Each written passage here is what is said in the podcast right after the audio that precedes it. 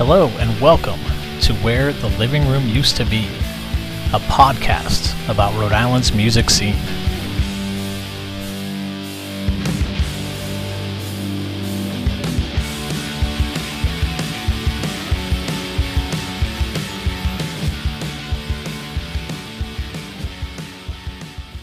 Hey everyone, it's James.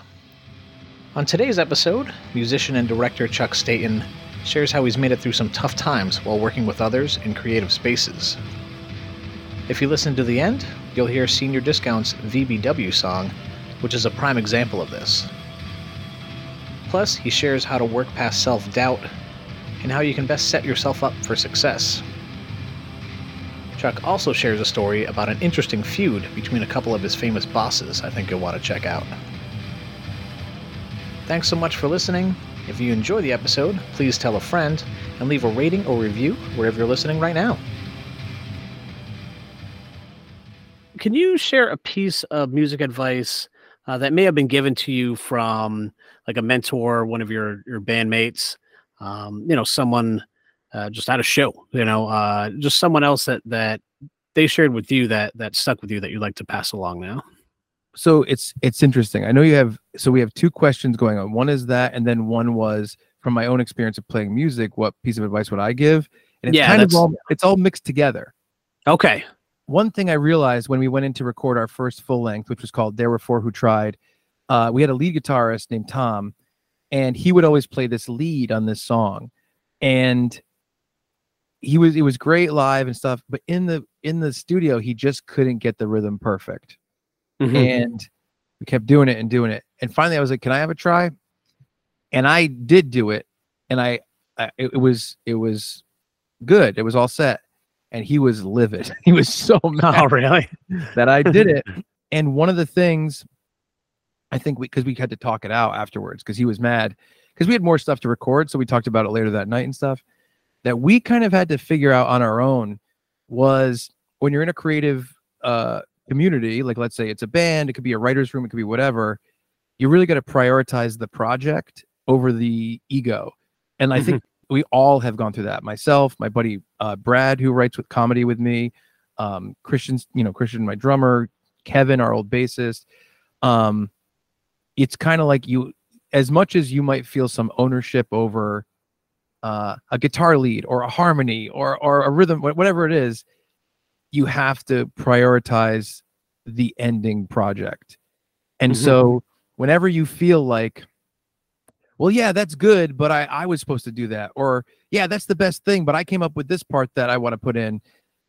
I think that everybody goes through the process of wanting to be the person to contribute in that way and being kind of like hurt or sad or annoyed or whatever that your thing didn't get through or your playing didn't get through. But I think that the faster you go, we're not even going to care in a year. We're going to say, we want this to sound as good as it can get, or we want the song to be as good as it can be. Yeah. You just get to the point where you lose the ego and prioritize the art and walk into projects before you do them, like a song or a full album. It could be anything, saying, no matter what, the best idea wins, the best performance wins, the best thing for this project always wins over, well, I came up with this or I want to do this. It's always the best version of it wins. Yeah. And that was more learned. And then the piece of advice that I got, I'm breaking the rules a little bit. I'm really sorry about this. It's not from a guy in the music world. It's from a guy in the film world. Yeah, no, that's good. And his name is Jeff Tremaine. He's the director of Jackass and all the Jackass movies. And I got to interview him at the Tribeca Film Festival a few years ago. And one of the things that I always struggle with, and I feel like people making Jackass must struggle with more than anything else, this goes for music, film, is when you do something that you're really proud of, how do you go into your next thing when you know, like, I don't know if I can top what I just did. Like if you write your favorite, if you write for music if you work on songs for 10 years, and then you write a song that you feel like is your best song, when you go to write the next song, you have to have in your mind a little bit like, well, this isn't going to be the best song. It took me 10 years to do that one. And I got you. Yeah. How do you move forward? And with Jackass, I think it's even harder because they've been really successful, but they're doing things that are so risky and violent and scary. And I said to Jeff Tremaine, I was like, How do you guys feel like we're going to keep topping what we did? How do you keep doing that as a creator? And he said for a long time, he worried about that and he thought about it all the time and he was nervous about that. And eventually he got to the place where he thinks that people who do creative projects should just make the next best thing they can make and not ever think of it as I got to top the last thing. Make the next best thing you can do. And that's, I've always tried to keep that in mind with music, film, everything I work on. I think it's really great advice. And it's weird because it seems kind of obvious, but I think until someone says it, especially someone successful like him says it, it's hard to have a grasp on that. You know what I mean? So yeah. Oh so yeah. That was really helpful. Yeah. I mean, have you, obviously you got to work with Kevin Smith, as you had mentioned, iconic director, I would say. Is that something that you've connected with him on as well? Or like how has your relationship been with him? Because yeah, I mean, he kind of came out with Clerks yeah, he's pretty quick, and then it's like obviously he's done some other amazing things. Yeah, but yeah, that one just seems like I know.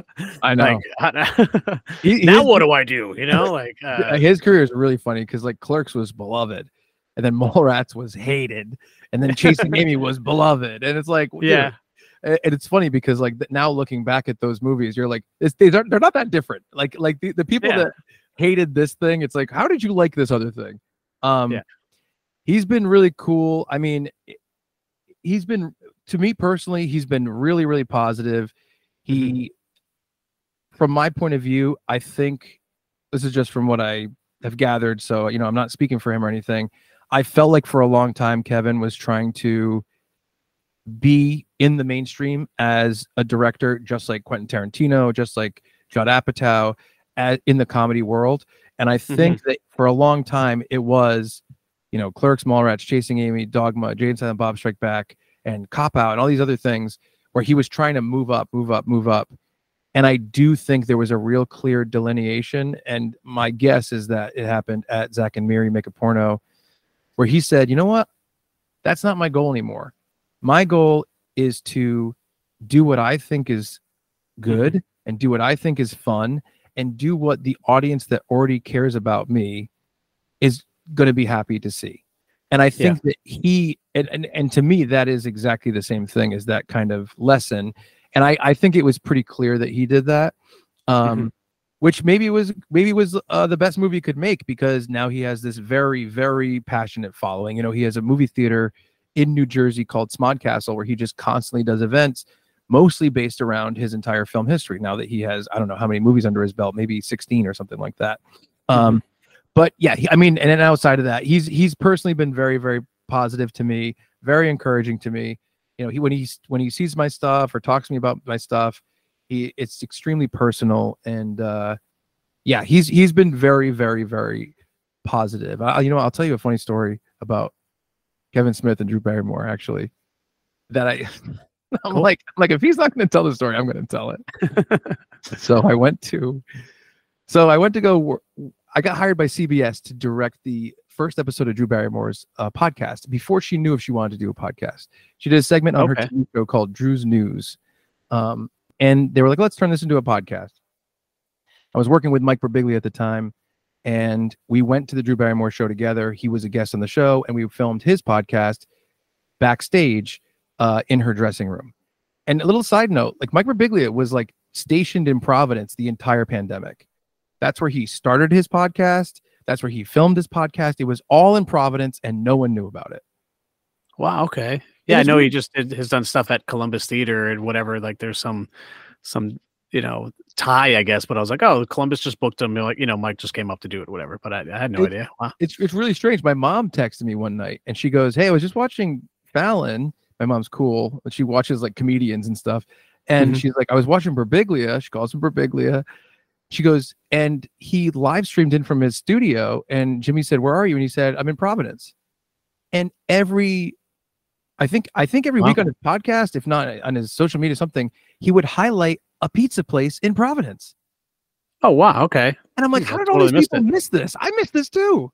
Yeah. That's how I started working with him, was kind of that connection. But Drew Barrymore, she wanted to do the podcast, and I happened to be filming Mike's podcast, and I, you know, the staff was really nice, and we got along really well. So they called me back in to direct her pilot episode of her podcast.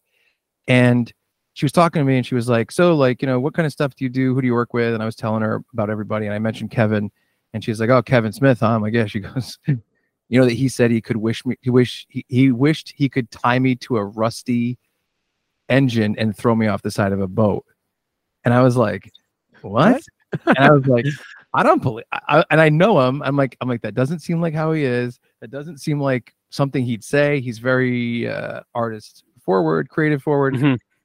And she's like, oh, he said it. She's like, ask him about it. Ask him about it. And I'm like, okay. And like, it's a little weird because I'm like, I don't really know you. I do know him more. And so mm-hmm. I was with him backstage at Smodcastle in New Jersey. And I was like, hey, man, I'm like, I have a question. He's like, what? I'm like, did you say this thing about Drew Barrymore about tying her to a fucking engine and throwing her off a thing? He's like, no. He's like, I didn't say that. And I'm like, she said you said it in this review of this movie when you were on, like, in the place of Siskel or Ebert on Siskel and Ebert or something. And he's like, I don't think so, man. And I was like, I don't know. He goes, let's look it up. So me and him were watching it. We looked it up on YouTube, and we're watching him on it. Yeah.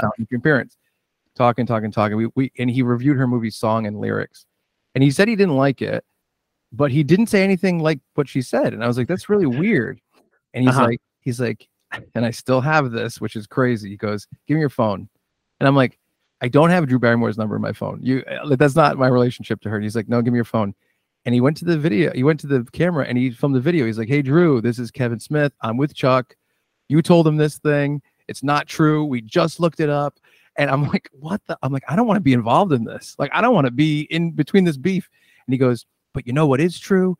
You came to the Dogma premiere, and and he starts going off on her. Whoa! And I'm like, and then he finishes it, and he's like, show this to her. And I'm like, are you insane? I'm like, I'm not going to show this to her.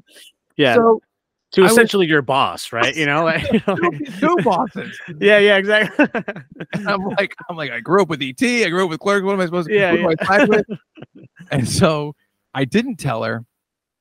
I did mention something about it to someone. I can't even remember who it was now. I think his name was Richard. And he was like, he did say that.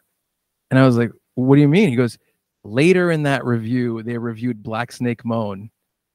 And Christina Ricci is tied to a radiator.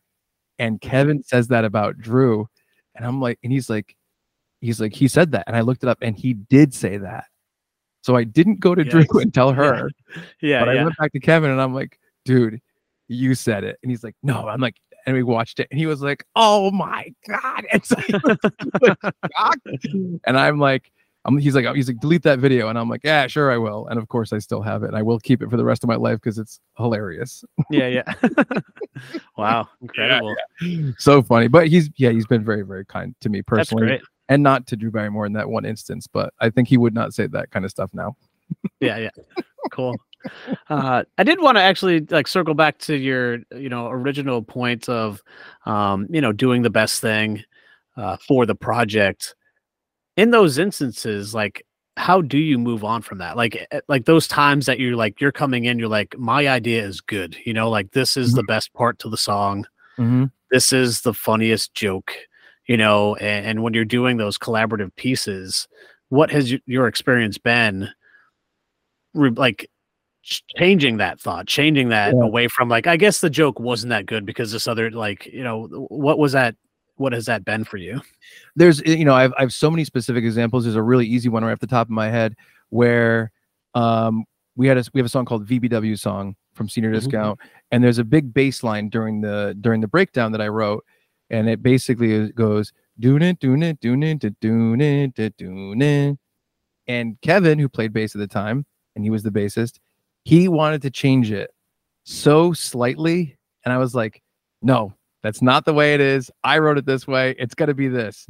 And he's like, this makes more sense. This is better. And I'm like, I wrote it that way. We're playing it that way. And we just always put it to a vote. Mm-hmm. Which one is better? We're the, you know, there's four musicians here, or in the writer, you know, if it's me and Brad and Ray writing stuff, there's three writers. What's the best one? We took a vote.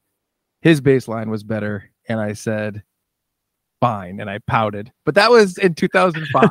yeah. 2024 Chuck is like, yeah, yours is best. Whatever. We took a vote, and you know, let's say now, even if I did think my version was the best, if we all took a vote and we're all part of this, you just do the democratic thing. And let's say for some reason, and storm the Capitol. Yeah.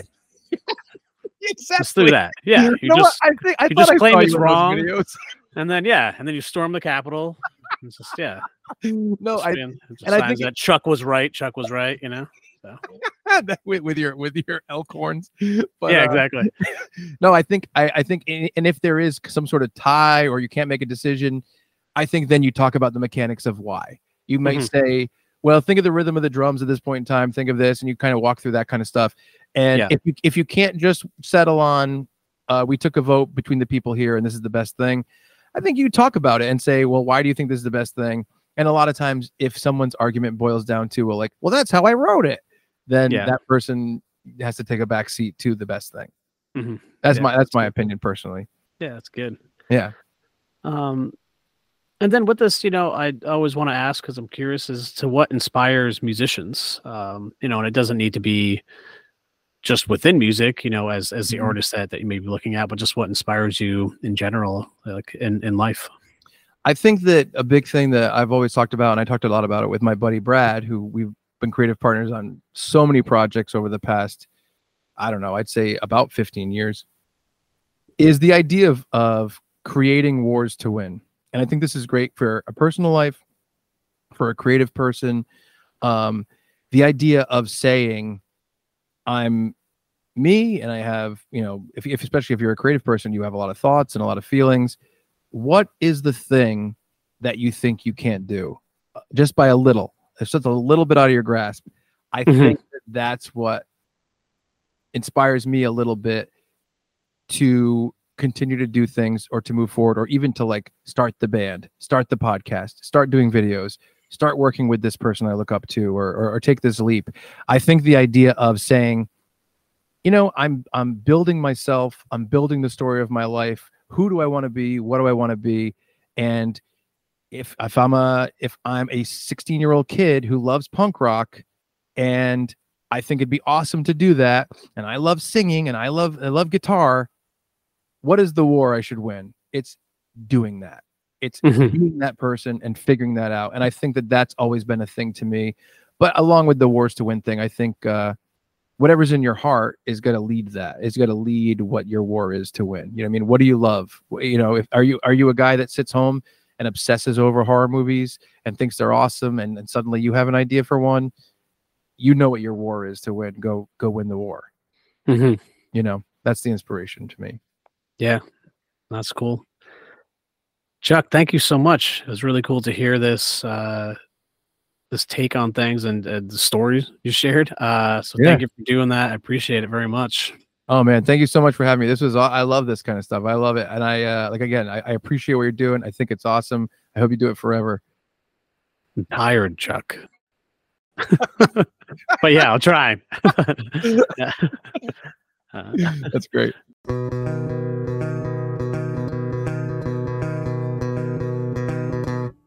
Well, I know you can't trust Joe every man,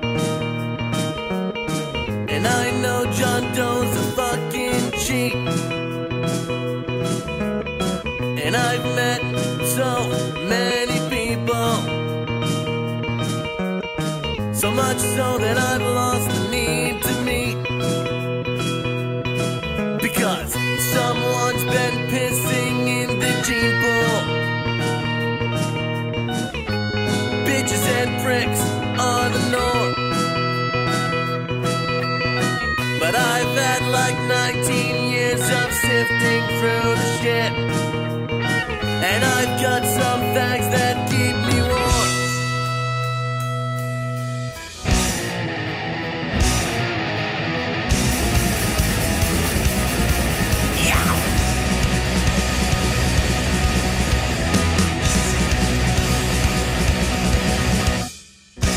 Punches. No, mother trucks and punches. Go.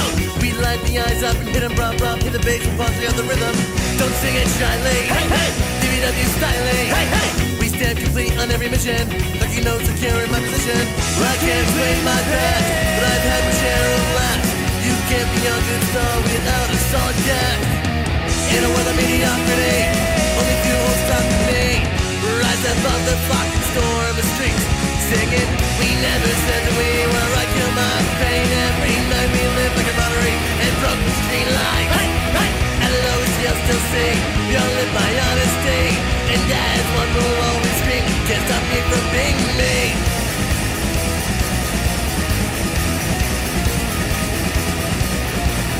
Yeah.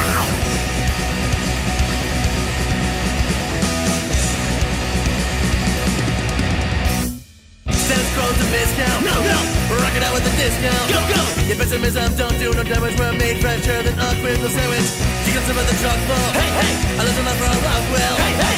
If you can't feel the love of our ways, well, sir, we never wanted you anyways. I can't explain my past, but I've had my share of laughs. You can't be a good star without a solid jack. You know, with a mediocrity, only few hold stock with me. Rise above the fucking storm of streets, singing. We never said that we were. I kill my pain every night. We live like a lottery and broken street lights. Right, right. And the lowest yell still sing, yelling by honesty. One will always be. Can't stop me from being me.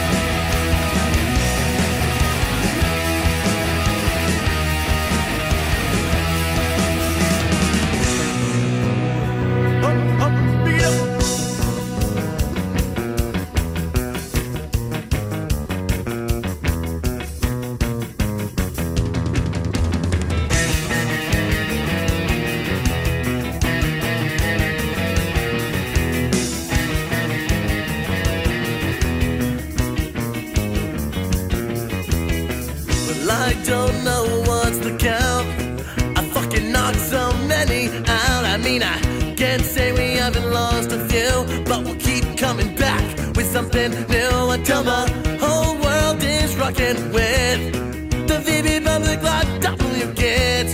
If we get knocked down and it's getting too dark, we reach into the night sky and pull ourselves up. We say, hey, hey, hey, don't let go of the stars.